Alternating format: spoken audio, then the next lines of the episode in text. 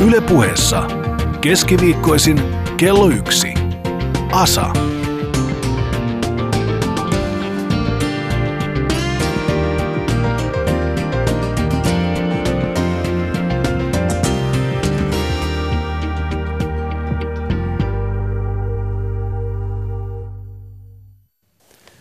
Pappi, lukkari, talonpoika, kuppari.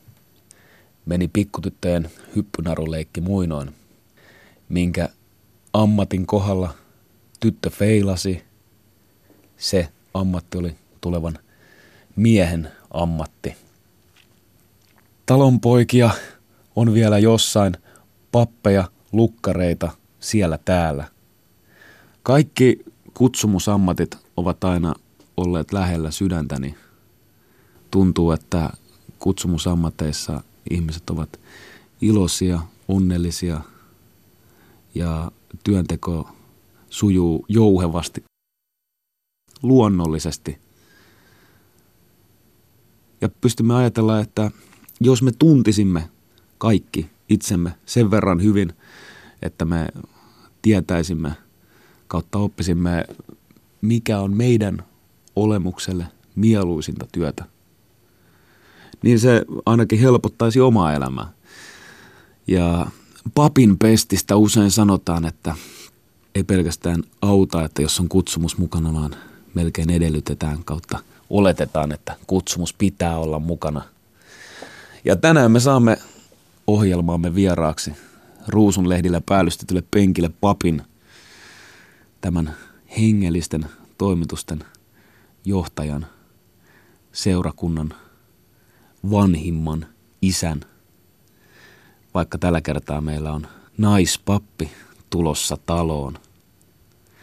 Lähiaikoina kirkko ei ole muodissa tai hengen asiat eivät ole muodissa ja kirkosta erotaan ja maallinen kirkon valta on ropissut 200 vuodesta meidän ruokaketjun huipulta ihan sinne tavallisten maallisten tallaajien pariin. Silti itse olen aina ajatellut uskontoa lähinnä sen sisällyttämien mahdollisuuksien mukaan. Koen, että uskonto on täynnä psykologiaa. Koen, että uskonnossa on paljon filosofiaa ja taiteita, runoutta, mahdottoman kauniita muinaisia goottilaisia kirkkoja, arkkitehtuuria, ikoneita.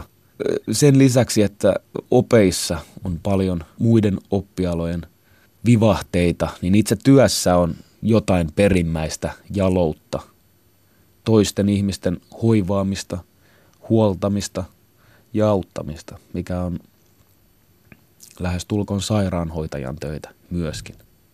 Ikuisena elämän katsomustiedon eli ETn opiskelijana muistan hetket, jolloin ala-asteella tirkistelin verhojen välistä aamunavausta, johon en ollut kutsuttu tai kuinka leikimme muutaman kaverin kanssa luokassa vallattomasti, kun muut marssivat kirkkoon kumartelemaan ja rukoilemaan. Mietin joskus aina kirkossa mukana ollessani, että – pitääkö minun laittaa kans käteeni ristiin ja tapahtuuko jotain, jos laitan käteni ristiin. Muistan kevätjuhlissa opettajien ja varsinkin yhden erityisen uskovaisen opettajan tarkkailevan katseen, kuinka me nassikat seisottiin rivissä ja opettaja katsoi, että kuka on tuppisuuna ja kenen huulet liikkuu suvivirttä kuunnellessa – kaikki, kaikki kokemukset uskonnottomilla tunneilla tai elämänkatsomuksen tiedon tunneilla kouluaika ilman, ilman raamatun sanaa on vain lisännyt uteliaisuuttani erilaisia hengenoppeja kohtaan. Ja tuntuu, että vaikka en ole tielläni löytänyt yhtä opastajaa, niin jonkun, jonkun sorttinen henkinen guru – hyvä tietäjä, pappi tai, tai vaikka sitten eteen näköinen oraakkeli ei varmasti jäisi työttömäksi minun utopiassa, koska jokaisella ihmisellä, tai ainakin useimmilla ihmisillä tulee elämänsä aikana hengellisiä huolia vastaan. Pieniä kysymyksiä tai suuria, ylitsepääsemättömän suuria sisäisiä ristiriitoja, kuolemaa, tauteja, ongelmia, jotka ajavat keskusteluihin toisten ihmisten kanssa, ihmisten kanssa, jotka osaavat kuunnella ja ymmärtää ja peilata toisten ongelmia omiinsa. Vaikka sitten välillä hiljaa olkapäähän nojaillen. Ää, uskonto omassa maailmassani on näyttänyt Suomessa jollain tavalla hiukan harmaana. Muistan, että katolisissa maissa päivät ja kalenteri oli täynnä kaikkea merkityksellistä. Eli usealle päivälle oli joku erityinen opin tai muistamisen syy, mikä teki, toi elämään tarkoitusta ja teki jollain tavalla päivistä selväjärkisempiä. Eli että vaikka tiistai olisi yksinhuoltajien päivä ja keskiviikkona juhlisimme vastaleivottua leipää tai, tai muistaisimme sitten edesmenneitä sotilaita, mitä tahansa. Kaikki tämä tuntuu, että semmoinen tietynasteinen juhlallisuus ja seremoniallisuus on loistaa Suomessa poissaolollaan. Joissain maissa urheilijat juoksevat kentillä tehden ristinmerkkejä ja ovat niin kuin sujut ja tuovat uskoaan julki. Meillä niistä ei paljon puhua, puhuta näistä hengen asioista.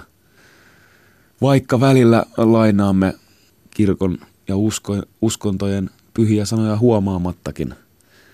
En tiedä, tietävätkö englantilaiset jalkapallohuligaanit katsomon ylärivistössä, että kun he laulavat ole, ole, ole laulua, että he laulavat muinaista kunnianosoitushuutoa Allahille. Tänään kuitenkin pohditaan, että milloin pappia tarvitaan ja sitä varten olen kutsunut papin paikalle puhumaan työstään. Katsotaan millaista työtä seurakunnassa tänään tehdään.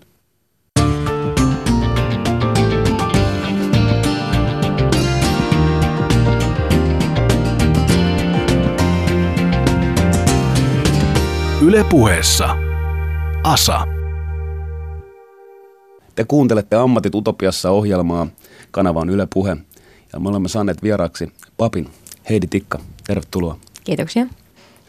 Ihmiset tahtovat Heidi avautua papeille paljon, purkautua ja kertoa kaikesta murheestaan ja muista. Mä oon aina miettinyt, että onko kirkossa edelleen joku penkki, missä istutaan ja tehdään tämä yhdessä, vai tapahtuuko se nykyään tietokoneen välityksellä vai toimiston pyörivissä tuoleissa?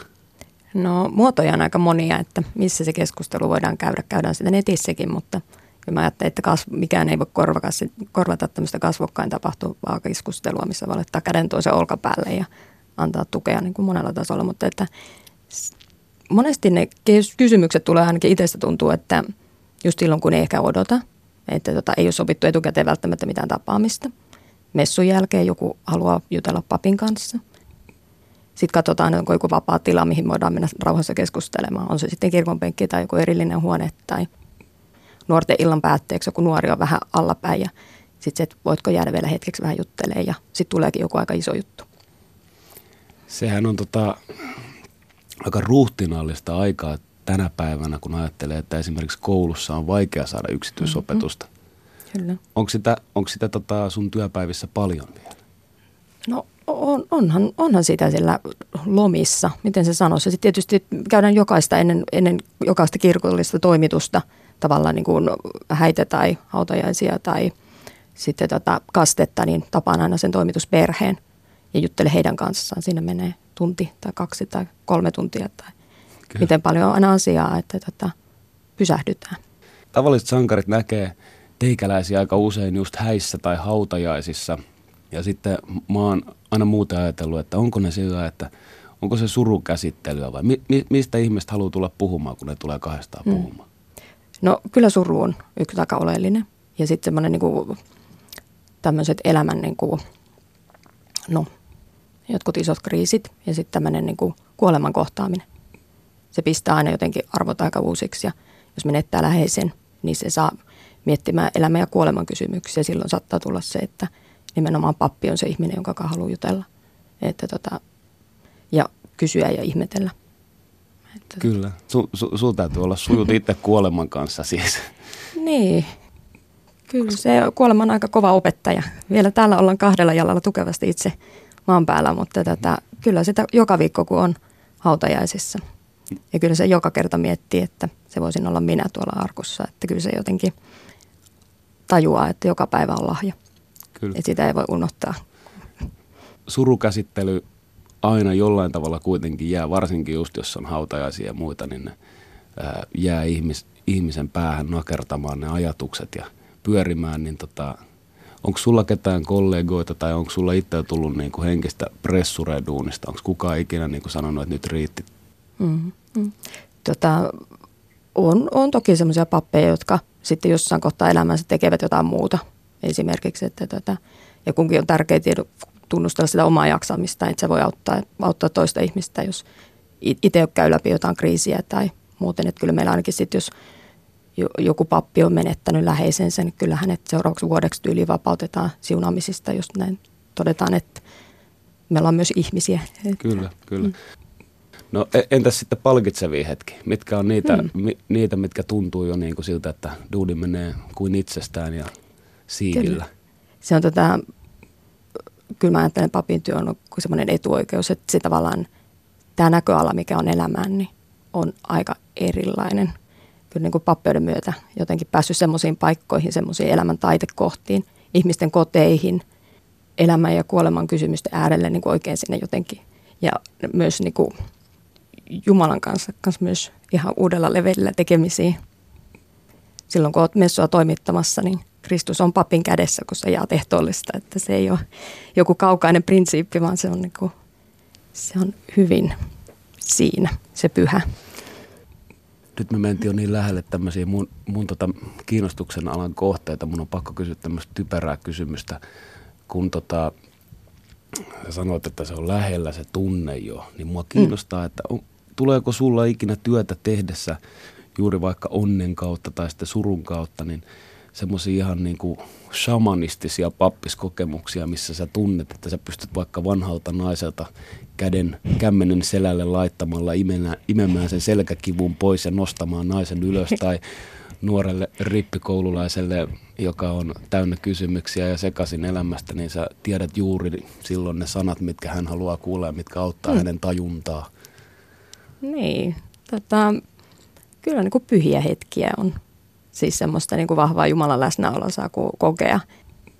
Ja sitten tota, vahvaa yhteyttä myös, ihmisiin. Ja, ja joskus perästä ainakin on, on saanut kiitosta, että on saa, annonut jossain kohtaa jopa oikeita sanoja. Että, mutta että, että kyllä mä luotan, että sitten, to, ja to, toivon, että tota, Jumala antaa niitä oikeita sanoja, lohdutuksen sanoja kanssa sitten vaikeina hetkinä, että ei se aina helppoa löytää sanottavaa sitten, kun niin, niin, ja varmasti usein se vastaus on hiljaisuuskin Joo, välissä. juuri näin. Tämä on, ja se on nimenomaan jotenkin semmoisen surevan ihmisen rinnalla, niin monesti ajatellaan, että vitsi kun en osaa sanoa mitään.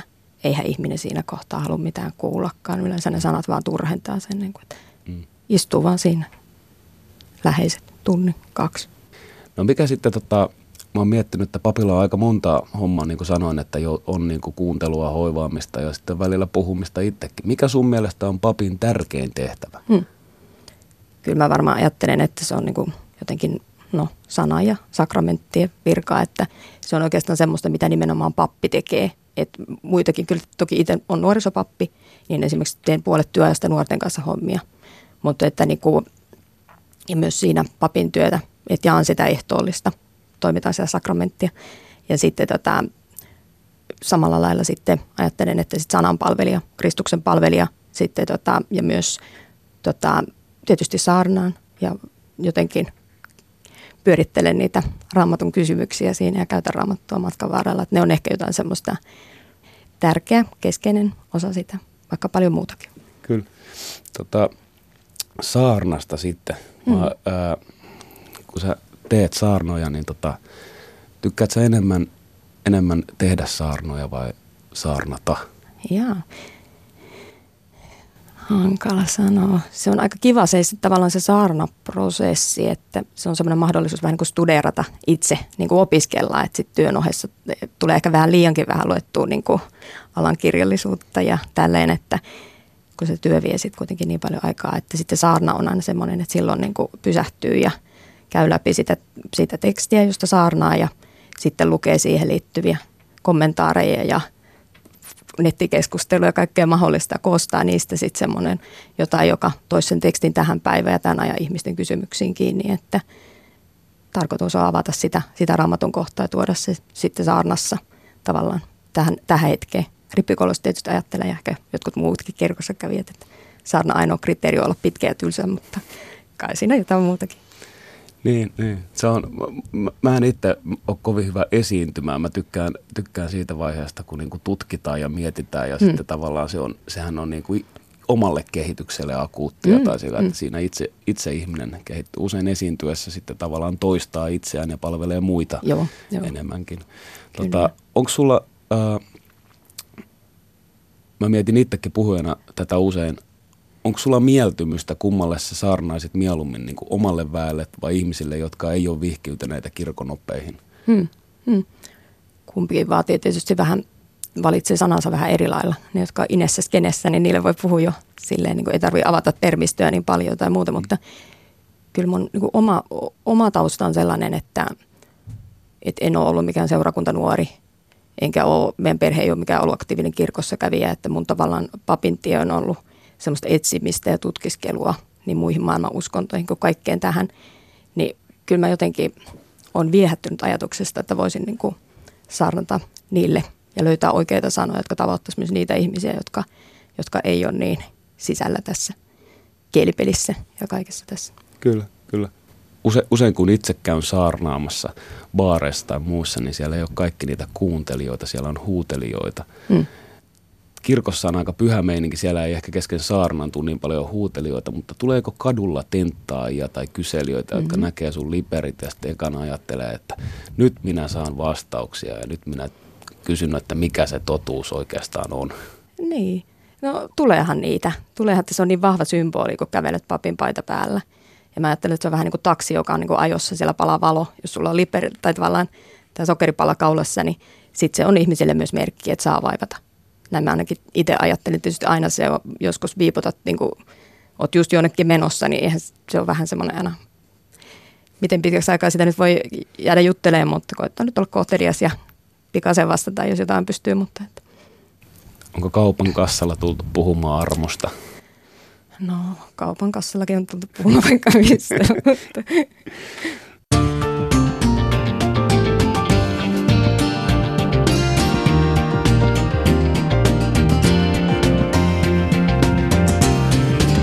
Ylepuheessa Asa.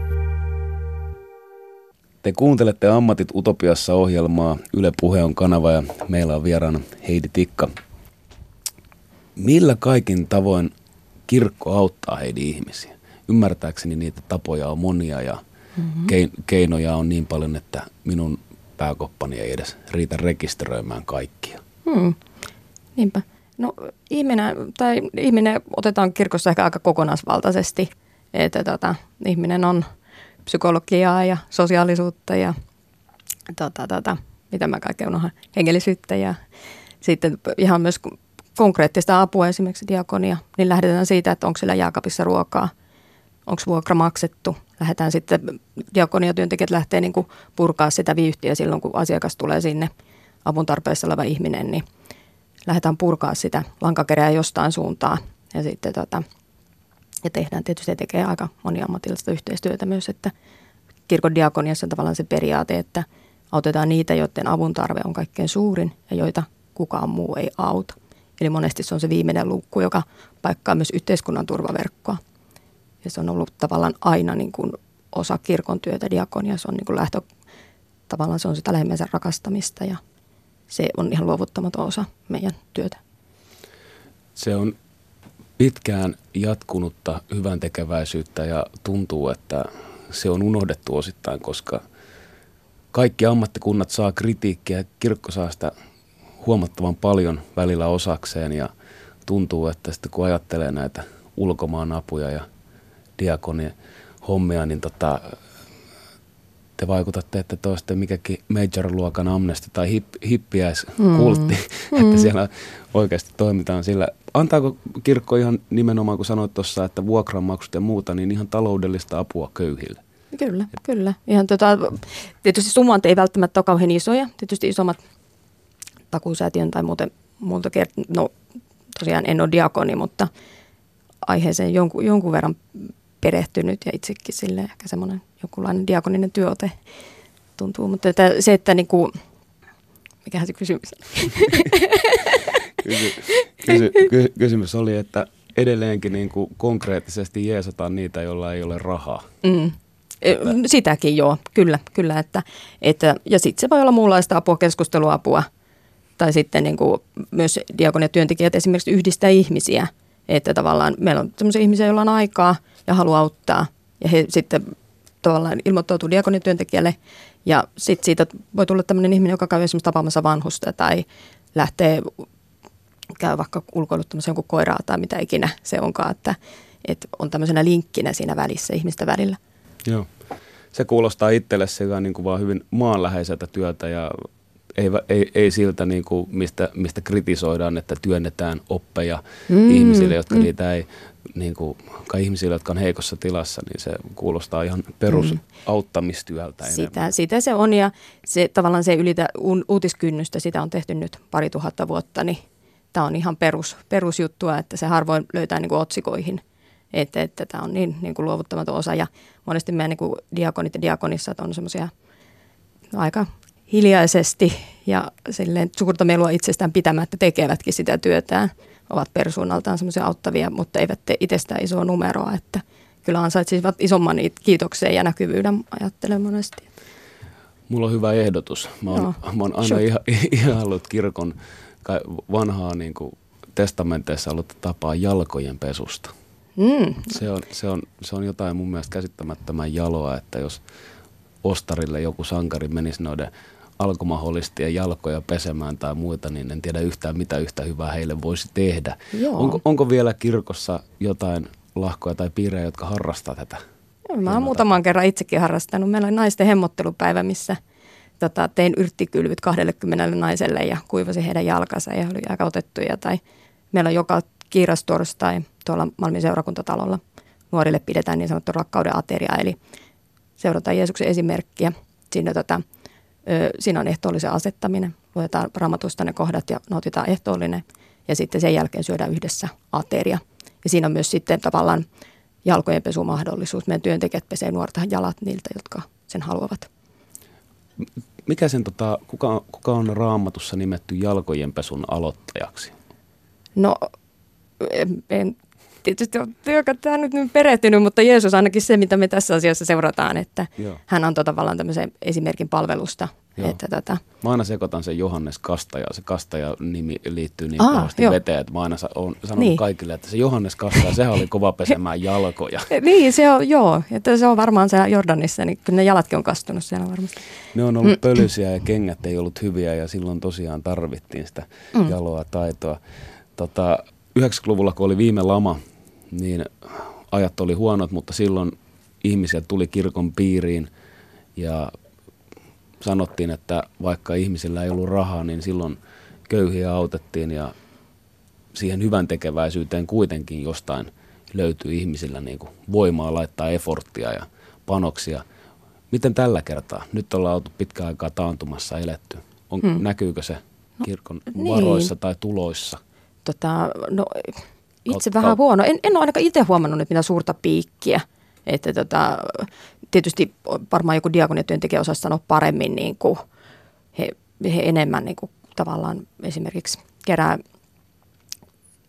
on, tai tavallaan niin kuin kyllä itsekin on huomannut esimerkiksi, kun Nepaliin nyt kerätty kirkon ulkomaan avun kautta, niin ihmiset on kyllä halunnut auttaa. Että ne, ne on mun mielestä ollut sellaisia, että sitten kun joku tavallaan kriisi nostettu niin kuin näkyviin ja ihmiset tuntee sen ja ne kyllä monesti haluaa auttaa, mutta tota, kyllä mun mielestä ehkä lähimmäisen rakkaudessakin voitaisiin vähän niin kuin vielä enemmänkin ehkä tehdä, että kyllä me ehkä jossain omassa itsetyytyväisyydessämme monesti lillutaan, että et, et. Kyllä.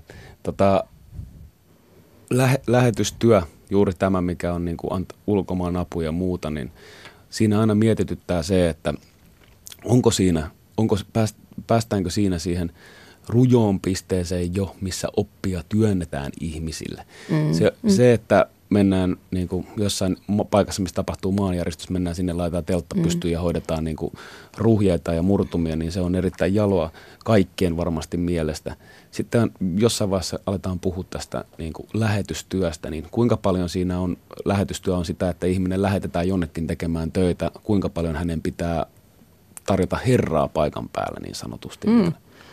No tota, kyllä tässäkin asiassa varmasti ollaan tehty kaikenlaisia ylilyöntejä, miekkalähetys siihen, mutta tavallaan kyllä tietysti itse en ole ollut koskaan missään lähetyskentällä, eikä ei ole niin tuttu tämä, tämä mutta tota, kyllä mä käsittän nykyään siinä aika semmoinen kehitysyhteistyön ja tavallaan vähän erilainen näkökulma on, että kyllä, että, mutta, mutta en, en, en lähde kauhean, kauhean syvälle tähän, koska... Kyllä, kyllä se, sehän mun mielestä siis se, niin tota, se on, se on jaloa hommaa mennä jeesaamaan jengiä muualle, mutta mm. se on vaarallista siinä vaiheessa, jos jollain on rakentunut jo moraalinen pohja, esimerkiksi että lähettäisiin Intiaan ja siellä mm-hmm. olisi hindulaisia mm. ympärillä, niin tota, se tekee asiasta vaarallisen. Mi, mi, mikä, jos sä menisit sinne kuitenkin, niin mikä olisi niin kuin olennaisin nasarettilaisen oppi, mitä sä haluaisit ihmisille jakaa? Mm.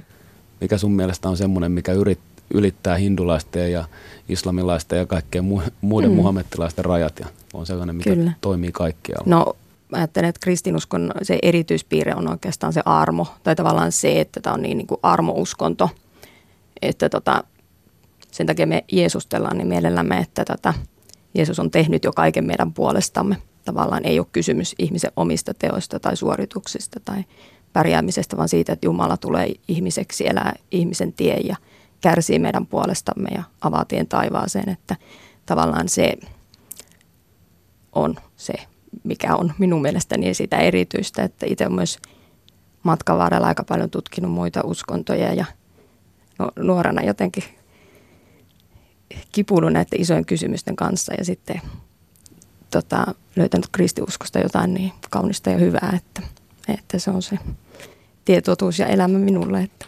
Kyllä, Ar- armollisuus on hyvä periaate kaiken puolin. Mm.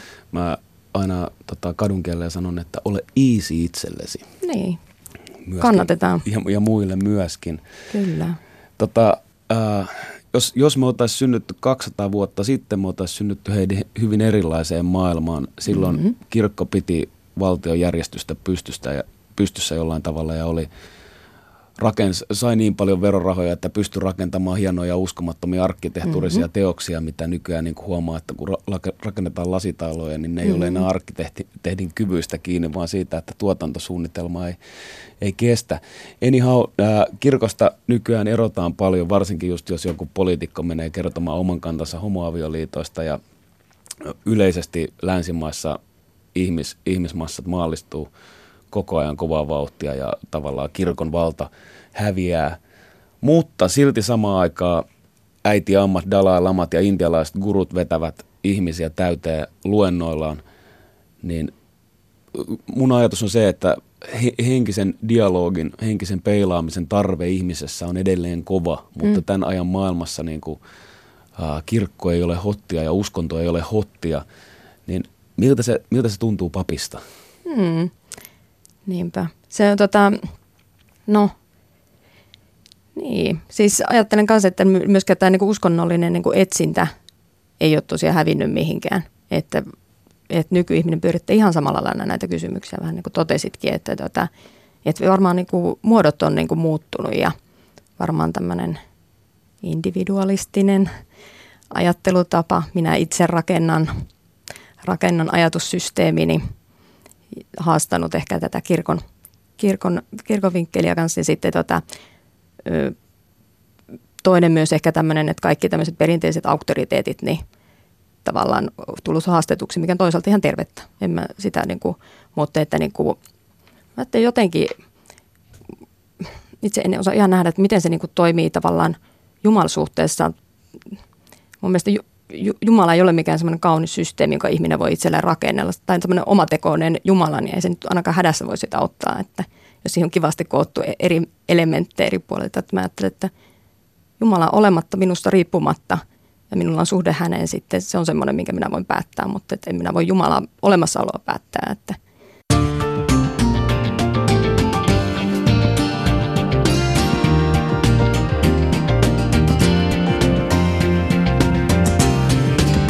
Ylepuheessa Asa. Te kuuntelette Ammatit Utopiassa ohjelmaa ja meillä on vieraana pappi Heidi Tikka.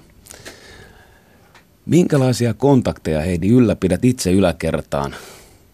Rukoiletko, vastataanko sieltä? Joo.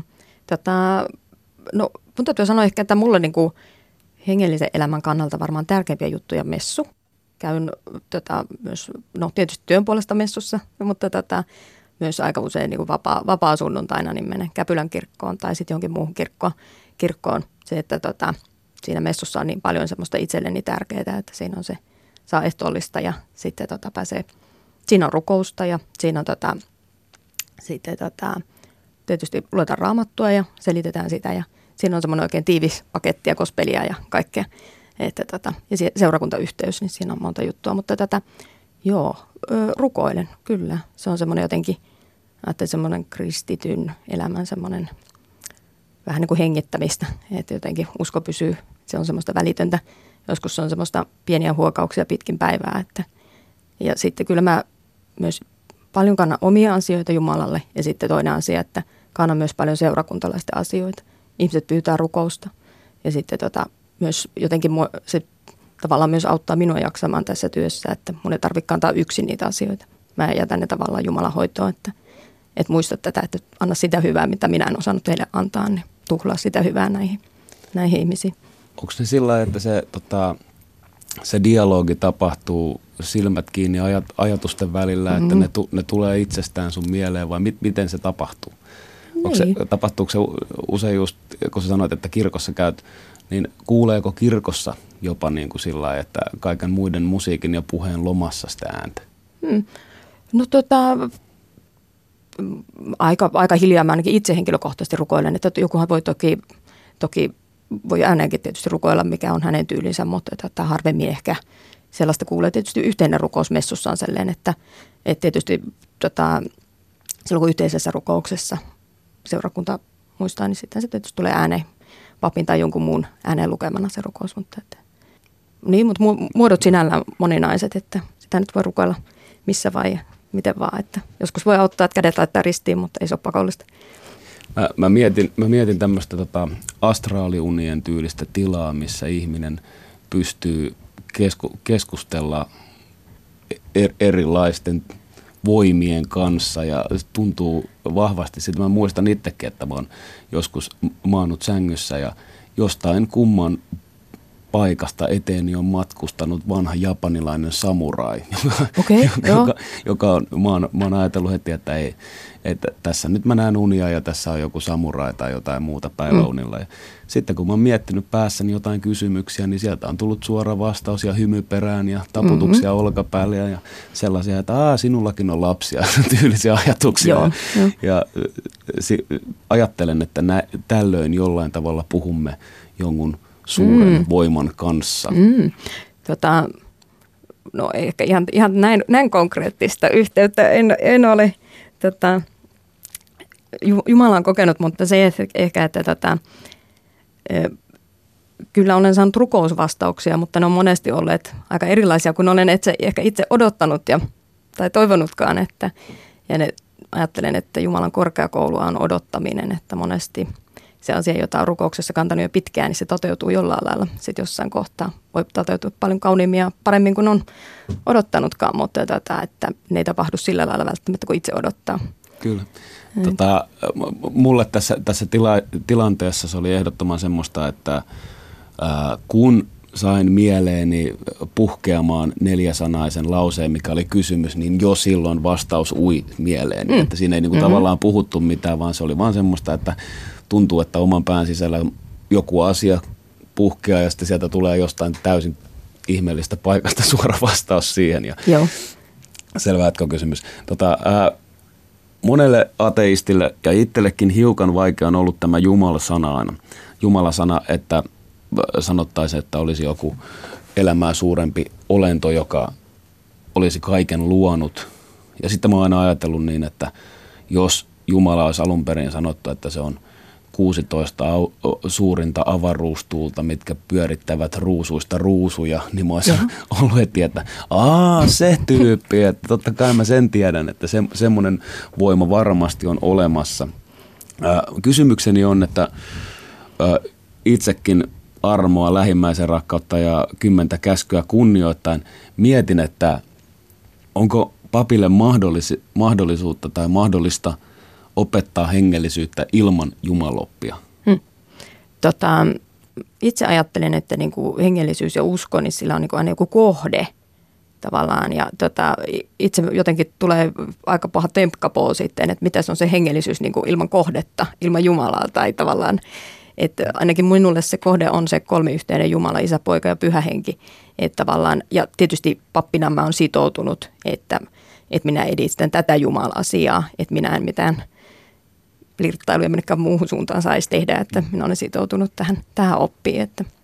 Entä, entä jos se kohde on se ihminen ja sen ihmisen ongelmat ja tavallaan ajattelee, että hmm. se vain, on, on vain henkinen ongelma, on se sitten esimerkiksi se, että jollain on lähimmäinen ihminen kuollut tapaturmaisesti liian nopeasti ja selityksiä kaivataan siihen, hmm. niin eikö, eikö semmoisen tilanteeseen kuitenkin ole oikeita sanoja ilman Jumalaa?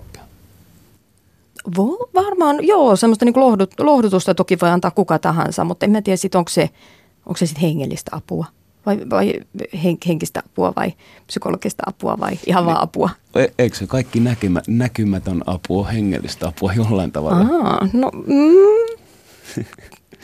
voi olla. Mä, määrittelykysymys. Totta. Tota, mä oon, mä oon myös ETn opiskelijana ajatellut, että nuorille olisi hyvä niin kuin saada jollain tavalla se ää, itsensä tuntemus päälle jo siellä koulussa. Ja mietin sitä koulutilannetta, että sä oot tehnyt nuorten kanssa hommia. Miten nuorille voi opettaa yhteyttä itseensä, että ne ymmärtää itseään ennen kuin ne kaikki, kaikki nuorten pu- pulmat ja paineet, mitkä kouluympäristö luo, niin iskee päälle tavallaan, että onko, olisiko koulussa mahdollista opettaa hengenoppeja? Hmm. Mä, mä, en, hmm. mä en puhu vanhoista uskonnon tunneista, hmm. hmm. että mä, kai mä, mä en tiedä täysin, mitä uskonnon tunneilla opetetaan, mutta mä hmm. koen it, elämänkatsomustiedon opiskelijana, mä aina näen, että se on ollut osa historian kurssia hmm. tai että hmm. näin on tapahtunut. Mutta meidän ihan just hengenoppeja meneekö se psykologian puolelle? Tai? Mm, mm. Joo, en ehkä, kyllä mä jotenkin ajattelen, että koululaitoksen tehtävä on niin kuin, ehkä just jakaa sitä enemmän sitä tiedollista, tiedollista puolta ja sitten semmoinen niin kuin kasvattaa täys, täyspäisiä, järkeviä, itsenäisesti ajattelevia niin kuin nuoria. Että tota, mutta kyllä joku, joku paikka olisi hyvä löytää myös tälle niin kuin itse, itsetuntemukselle. Se on aika hirveän tärkeä asia. Että kyllä me käydään sitä aina rippikoulussa ja isoskoulutuksessa ja tavallaan sitä jotenkin tota, sitä niin kuin itsensä ja toisen arvostamista ja kuka minä olen, mikä on minun kutsuni, mikä on minun paikkani, minun erityislaatuni. Että tavallaan, ja se lähtee meille tietysti ristitynä siinä, että, että ihminen on luotu Jumalan kuvaksi ja jokainen on niin kuin mittaamattoman arvokas. Ja sitten tota, tota, tota, jokainen, on, jokainen ihminen on ihme ja sillä on niin kuin mittaamaton ihmisarvo. Että tota, se lähtee tavallaan siitä meidän kanssa Miten sen saisi seitsemäsluokkalaiselle parhaiten päähän? Niin, sanoppa se. se tota, kyllä mä uskon, että se seitsemänluokkalainenkin kuuntelee, että kyllä niin kuin, vähän vaihtelee tota kouluyhteistyötä, minkälaiset reunaehdot siinä on. Että kyllä niin kuin monesti näistäkin teemoista jostain aamuavauksessa tai jossain tällaisessa tota, niin kuin puhuisi, koska ajattelee, että mm. se on niin kuin semmoista, semmoista hyvää, hyvää puusta, mitä haluaisi nuorelle sanoa, että tota, sä oot niin kuin arvokas, arvokas ja sitten, että – ja niistä, niistä asioista monesti sitten kyllä puhutaankin, että tota, koska nuori ihminen on aika julma itseään kohtaan. Kyllä se vanhempikin ihminen voi olla, mutta... Nuori on julma mun mielestä yhteiskuntaakin kohtaan. Niin. Lapset voivat olla hirveitä tehdä asioita ilman moraalista selkärankaa. Mm. Tota, mä, mä en itsekään tiedä ratkaisua, mutta se voisi olla joku pimeä kostea kellari, missä vedellään leivällä oltaisiin kaksi päivää ja sitten kasiluokalla päästäisiin vaeltamaan yksin tonne pitkin Oulangan kansallispuistoa tai jotain. No niin, tässä on tuleva menestyskonsepti. No niin, ei, ei ainakaan ihan semmoinen tota, perin, perinteinen toi, tota, mit, mitäs nämä on nämä tota, eri, erikoiskoulut, mitä sanotaan nämä Steiner ei. Steiner-koulut, Joo, niin, ei Steiner-koulujen silittämistä, vaan enemmän tämmöinen, että työnnetään suoraan ta- lankulta mereen. Niin, just katsotaan pysyykö pinnalla, että Tota, elämän kova koulu. mä, mä haluan kysyä ää, perinteistä, tämä on niitä tenttaajia ja niitä piikittelijöitä, jotka siellä kadulla, kadu, ka- terassilta huutaa, kun lipereiden kanssa kävelee ohi. Mm-hmm. Mitä mieltä sä oot Heidi luomiskertomuksesta? Mm-hmm. Voiko, se, mm-hmm. vo, voiko se luomiskertomus olla, olla niin kuin tä, tämän päivän mukainen kautta? Onko niin kuin evoluutioteoria edelleen raamatun oppien mukaan konsanaan väärä? Hmm. Tota, kyllä niin kuin luterilainen kirkko ei näe ainakaan, että tota, luomiskertomus ja evolu- evoluutioteoria olisi mitenkään ristiriidassa keskenään. Että tavallaan ne puhuu vähän eri, eri asioista. Että tavallaan tiede kertoo, miten, tai evoluutioteoria, miten maailma on, tai miten, miten tämä maailma on syntynyt ja miten lajit on kehittyneet tavallaan. Ja sitten tota, luomiskertomus kertoo, että miksi Jumala on tahtonut näin ja sitten miten se, ja se on aika tämmöinen runollista kieltä käyttävä. Mä ajattelen, että siinäkin kuvataan esimerkiksi, siinä on kaksi eri luomiskertomusta raamatun alussa. Niin sitten tota ensimmäisessä kuvataan tätä seitsemässä päivässä luomista tai no seitsemäs on leppopäivä, pyhäpäivä, kuudessa päivässä luomista, niin se, että tota, et, et, mä ajattelen kanssa vähän niin kuin, että tämä aikaraja, että tuhat vuotta Jumalalle niin kuin yksi päivä, että, ja aikakin luodaan siinä matkan varrella, niin et, et, tätä voidaan vähän ehkä kannattaa lukea silleen niin kuin, ei ehkä, no joo. Päki, päkijöillään. Niin, niin, se on semmoista runollista kieltä. Se on, ne on semmoisia hetkiä, mitä niin kuin tuntuu, että millään mikroskoopilla ei enää päästä katsomaan niitä päiviä takaisin. Samalla lailla kuin mm, ei päästä tarkastamaan mm. sitä, että minkä näköinen se nasarettiläinen oli ja mitä se mm, oikeasti mm. sanoi, että meillä on vain jotain todisteita mm, jäljellä. Mm. Sitten kun ollaan päästy näihin pieniin kysymyksiin, niin tahdon kysyä Heidi, että mikä on elämän tarkoitus? No niin. Onko, onko, onko elämän tarkoitus ikuinen elämä vai mikä se on? Hmm. No tota, itse sanoisin, että ainakin minu, minulla kun tätä asiaa put, niin kuin pohtinut, niin että minun elämän tarkoitus on ainakin toistaiseksi tämmöinen työ, työvaihe tässä, tässä kohtaa, niin se on tota, rakastaa Jumalaa ja lähimmäistä niin kuin itseä. Ja lähimmäinenhän tarkoittaa ei vain niitä lähi, lähimpänä olevia ihmisiä, perhepiiriä, ystäviä, vaan se tarkoittaa kaikkia maailman ihmisiä. Rakastaa lähimmäistä niin kuin itse ja siitä tulee se haaste tavallaan, että se ihminen toisella puolella maailmaa, jota en ole koskaan tavannut tai se ei niin mukava tyyppi, niin sitäkin pitäisi rakastaa niin kuin itse. Että kyllä siinä jonkunlaista kilvottelua ehkä löytyy, että, että kyllä mä tietysti tähyä jo sinne, no taivaallisen kotiinkin päin, mutta että kyllä tällä aika tukevasti kahdella jalalla maailmassa vielä tässä kohtaa. Että. No kuulostaa. Rakastaminen ja lähimmäisen tuki on hyvin, hyvin perusteltu elämän tarkoitus. Mm. Mä aikaisemminkin sanoin tässä ohjelmassa, että kun Aki Kaurismäeltä kysy, nuoret oppilaat kysyvät elämän tarkoitusta, hän vastasi, että se on rakentaa, rakentaa moraali ja oppia seuraamaan sitä. Hmm. Rakkaus ja lähimmäisen rakkaus kuulostavat vielä niin kuin enemmän omaan korvaan sopivimmilta. Hmm. Tota, mä, mä, en tiedä, mä en tiedä siitä ikuisesta elämästä, koska useimmat meistä ei tahtoisivat mm. elää ikuisesti tai mm. olla, olla paikassa, missä harppua soitetaan ja lauletaan vuosia. Huonoa aina, musiikkia. Koska, koska nykyäänkin hilja, hiljaisuus on kultaisempaa. Mm. Mm. Tota, on, onko papille vaikea tilanne, kun jos sulla on tuttu tai muuten tiedät yhteiskunnassa, että joku hyvä, sydämen, hyvä sydäminen ateisti, joka on niin sanotusti elänyt elämänsä oikein, mm-hmm. Poistuu luotamme. Mm-hmm. Onko, onko, se, tota, onko se edelleen tie, tie kadotukseen vai tu, mm. tuleeko papilla semmoinen olo, niin kuin, että tämänkin kaverin voisi siunata ehkä? Mm. Niin, tota, Niin, tämä niin kuin tilanteena tietysti minähän en ihmisenä kenenkään loppusijoituspaikasta tiedä yhtään mitään, että se on niin, niin ateistisella kuin tota, pahalla kristityllä, hurskalla ateistilla ja pahalla kristityllä, niin ainakin itse, itse ajattelen, että kyllä se taivaspaikka on ihan Jumalasta kiinni sitten, että, että tavallaan me meillä Malmin seurakunnassa on tapana, että meillä myös tota, pyydettäessä siunataan myös kirkkoon kuulumattomia. Että jos, jos vainajalla itsellään ei ole ollut tavallaan sellaista toivetta, että kirkollista siunaamista ei, ei toimiteta, se tietysti aina kysytään ja kunnioitetaan hänen, hänen vakaumustaan, mutta että meillä Malmilla kaikissa seurakunnissa ei ole tämmöistä perinnettä, mutta minä olen myös aika monesti siunannut kirkon kuulumattomia vainajia, että jos sitä on pyydetty ja siinä myös ihan samalla lailla rukoillaan tämä vainajan puolesta, mutta että niin kuin en, en minä osaa sen enempää sanoa, että armon varassa täällä ihan kaikki on. Kyllä.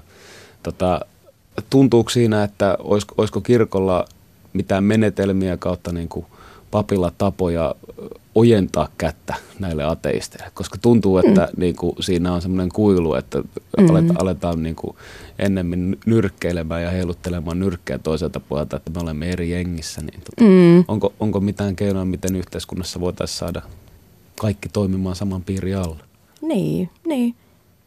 Siis minä en tietysti tiedä, miten kiinnostunut se ateisti on toimimaan papin kanssa, että se jonkinlaista vastavuoroisuutta toki va- vaatii, että kyllä mä ainakin itse en, ihan niin kuin samalla lailla kunnioittaa ka- ka- kaikkia ihmisiä ja kaikkia etsijöitä, että tota, kyllä ainakin minun, minun lähipiirissäni, ystäväpiirissäni ei se uskonnollinen vakaumus välttämättä ole mikään semmoinen suuri erottava tekijä. Kyllä mun läheisimmissä ystävissä on myös ateisteja, että ei se, se, se ole sellainen.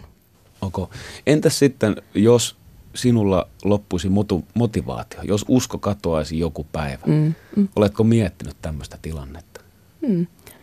No tota, niin, usko nyt on aika semmoinen elävä juttu, että se on suhde, suhde Jumalaan tosiaan, niin välillä on semmoisia niin kuin, vähän niin kuin missä tahansa rakkaussuhteessa, välillä on kuumempia kausia ja joskus vähän kylmempää, että tätä, ja sitten jos tosiaan jossain kohtaa en, niin kuin tuntuu, että se usko, usko, uskoa enää olisi, eikä pystyisi enää näitä, näihin asioihin niin kuin sitoutumaan, niin kyllä mä siinä kohtaa etsisin jo toisia töitä, että ei tätä ainakaan rahan takia kannata tehdä. Että, että, mm. niin. Se, sehän on siis, me, vaikka kuinka nyt sanoisin, että minä uskon rauhaan ja rakkauteen vakaasti, niin mm. en tiedä, saatan mennä jossain vaiheessa elämää psykoosiin tai masentua vakavasti ja lähteä tuonne muukalaislegionaan mm. so, sotimaan mm. tuntemattomia vastaan. Mm. Elä, elämä on outoa. Tätä, mä oon aina ollut suuri valon ystävä e, en helteen, mutta se, että mm-hmm. valo, valo, mm-hmm. valosta pitänyt ja monessa kohdassa raamatussa puhutaan valosta – Oletko sinä kuullut uskomuksesta tai tarinoista ja ajatuksista siitä, että Jeesus olisikin metafora auringolle? No mä en kuullut pikemminkin näin päin, että aurinko on metafora Jeesukselle, että, tätä, että meillä on tota, esimerkiksi eräs pääsiäisvirsi on sellainen, että aurinkomme ylös nousi, missä nimenomaan, ja jossain kirkollisessa taiteessakin Jeesusta saatetaan kuvata aurinkona, että, että, mutta ja no Jeesus sanoo, minä olen maailman valo. Se, joka seuraa minua, ei kulje pimeässä, vaan hänellä on elämän valo. Että tavallaan kyllä tämä pimeys ja valo symboliikka kulkee niin kuin kristinuskon läpi. Että niin kuin vanhan testamentin puolella lupaukset valosta ja sitten uuden testamentin puolella tavallaan Kristuksessa tavallaan se täyttymys. Tavallaan näin. Kyllä. Se, se kuulostaa itselle se tarina siitä, että joku haluaisi tallentaa auringon merkityksen ihmiskunnan. Ajatellen se, että kun aurinko nousee aamulla, niin me näemme eteenpäin ja pääsemme mm-hmm. niin sanotusti pimeydestä aurinko veden kanssa auttaa meidän, meidän viljelijöitä tuomaan ruokaa ja niin kuin e-, elämän kukkimista maapallolla. Lisä, mm-hmm. Lisäksi me olemme laittaneet auringon kierron ja jakaneet samalla lailla 18 kuukaudeksi, kun mm-hmm. oli opetuslapsien määrä. Se tuntuu, että siinä voisi olla jotain, sama, jotain samaa. Puhumattakaan siitä, että tota, mä, en, mä en ole itse omista tota, tuommoista kaukoputkea tai ymmärrä liikaakaan tähtitaivaan liikkeestä, mutta sanotaan, että aurinko tekee kierroksensa loppuun 25. päivä joulukuuta Joo. ja nukkuu sen jälkeen kolme päivää, jolloin mm-hmm. tietty kolme kolmen, onko se Orionin tähtirivi tai joku on pystyssä ja sen jälkeen mm. lähtee mm. uudestaan tekemään kierrostaan ja päivä mm. pitenee siitä. Mm. entä jos se olisi auringolle metafora, koko tarina, niin tota, olisiko sun mielestä edelleen kirkoille paikka? Kirkoille tavallaan meinaan, että voisi, voisiko auringon palvomista samalla lailla pukea samojen oppien sisälle, Alle, anta, an, antaa samaa tietoa? Niin. No, no kyllä se aika eri, eri uskontoperinne siinä kohtaa sitten olisi, että tavallaan niin kuin, kristillisessä perinteessä ajatellaan, että niin kuin, tätä, niin kuin luomakunta heijastaa kyllä Jumalan hyvää tahtoa niin kuin, ja siinä näkyy niin kuin, tavallaan luojansa kädenjälki, mutta emme me luontoa palvo. Että tavallaan, että siinä näkyy niin kuin, tavallaan, että kaiken takana on viisas suunnittelija, joka haluaa hyvää. Että kaikki on näin tarkoituksenmukaisesti ja kauniisti, kauniisti tässä Suomenkin suvisessa luonnossa rakentunut. Että, mutta en, en, minä, minä uskon persoonalliseen Jumalaan, että en, en, en minä aurinkoa lähde palvomaan. Ei kiitos. Tota, entisessä kansan näissä pakanauskonnoissa oli kaiken maailman menninkäisiä ja tonttuja ja haltioita ja ties mitä eläimiä mukana nimenomaan. Ne oli silloin tärkeitä asioita ihmisten päivittäisessä elämässä selkeästi. Nehän antaa taas ymmärtää osittain sitä, että ihminen olisi voinut luoda itse Jumalansa eikä Jumala ihmistä. Ajatellen mm-hmm. se, että me olemme palvoneet puita ja keksineet, sanoneet heitä tapioiksi ja mm-hmm ollut ukko ylijumala, jolta me olemme pyytäneet tota, mm-hmm. sa- sadetta viljelysten päälle. Mm-hmm. Onko sinun mielestä mitään mahdollisuutta, että ihminen olisi itse luonut jumalia? Hmm. Niin, en tota, kyllä mä ajattelen, että sen pyhän kaipuun nimenomaan ihmiseen on niin kuin istuttanut Jumala. Että se on niin kuin meissä, meissä tavallaan niin kuin se kaipaus, niin se ei ole meistä lähtöisin, mm. että ihminen osaisi kaivata Jumalaa, vaan se on jotenkin aina niin kuin Jumala synnyttää sen kaipauksen meissä, näin mä jotenkin ajattelen, että, että, että Su- sulkeeko sitten pois niin kuin sen ajatuksen, että ihminen on uskomaton, ihminen on ihmeellinen ja mm-hmm. ihminen pystyy mm-hmm. tehdä niin kuin, ja ää, ei nyt välttämättä olla, olla täysin niin kuin Jumalan veronen luoja, mutta ylittää ihmiselle asetutut perusajatukset siitä, että olisimme barbaareita lihansyöjiä, jotka tuolla, mm. tuolla metsässä käyttää luontoa vain hyväkseen. Mm, en edelleen nyt ihan saa kiinni. no joo. Jätetään Jumala omaan arvoonsa vähän aikaan ja koitetaan, koitetaan päästä takaisin näihin hyviin oppeihin ja siihen, että mikä on, mitä on tärkeää opettaa ihmisille. Jos me asuisimme pienessä yhteisössä keskellä metsää, missä sudet ja leijonat pyörisivät ympärillä, niin mietin, että olisiko, olisiko pappi siellä huolien kuuntelija vai olisiko hän jonkunlainen moraalinen johtaja? Miten sinä näet papin tehtävän utopiassa? Hmm. Varmasti, varmasti noitakin. En mä tiedä siitä johtajuudesta, että onko, kaipaako nykyihminen nyt välttämättä sellaista just auktoriteettia, joka kertoo, että näin se homma on. Että kyllä mä ainakin oma jotenkin tuntuu paljon luontevammalle olla niin kuin palvelija ja kanssakulkija siinä niin kuin jotenkin välittäjänä ihmisen ja Jumalan välillä niin kuin mahdollistaa sitä kohtaamista ja kertoa Jumalan hyvistä teoista että tota, ja olla, olla siinä kuulemassa ja ihmettelemässä ja etsimässä. Että tota. Ni, niin kuin nykyisessäkin työssä. Hyvin niin ku, tätä ku, samaa, ku, joo. Ku, kuunnella se päivittäinen annos eikä niinkään paljon määräillä ihmisiä. Niin, tämä no, hyvä. Se on, se, on, se on hyvä työ. Mm. Äh, Heidi, oletko sinä kutsumusammatissasi? Olen. Hyvä niin. Kiitos ajastasi. Kiitos. Kiitos vierailusta. Tämä oli Hyvä, ilo. Hyvää kesää ja hyviä messuja ja saarnoja. Kiitos. Mikä ikinä ihmisen Jumala onkaan, on se sitten Jehova, Allah tai aurinko, niin minä todella toivon, että jokainen ihminen löytää itsensä, löytää itselleen hyvän työpaikan ja vaikka sitä kautta sitten mielen rauhan. Tämä ohjelma oli Ammatit Utopiassa. Kiitos kuulijoille seurasta. Tervetuloa mukaan ensi kerralla. Voikaa hyvin, tehkää töitä ja siunauksia. Yle puheessa keskiviikkoisin kello yksi. Asa.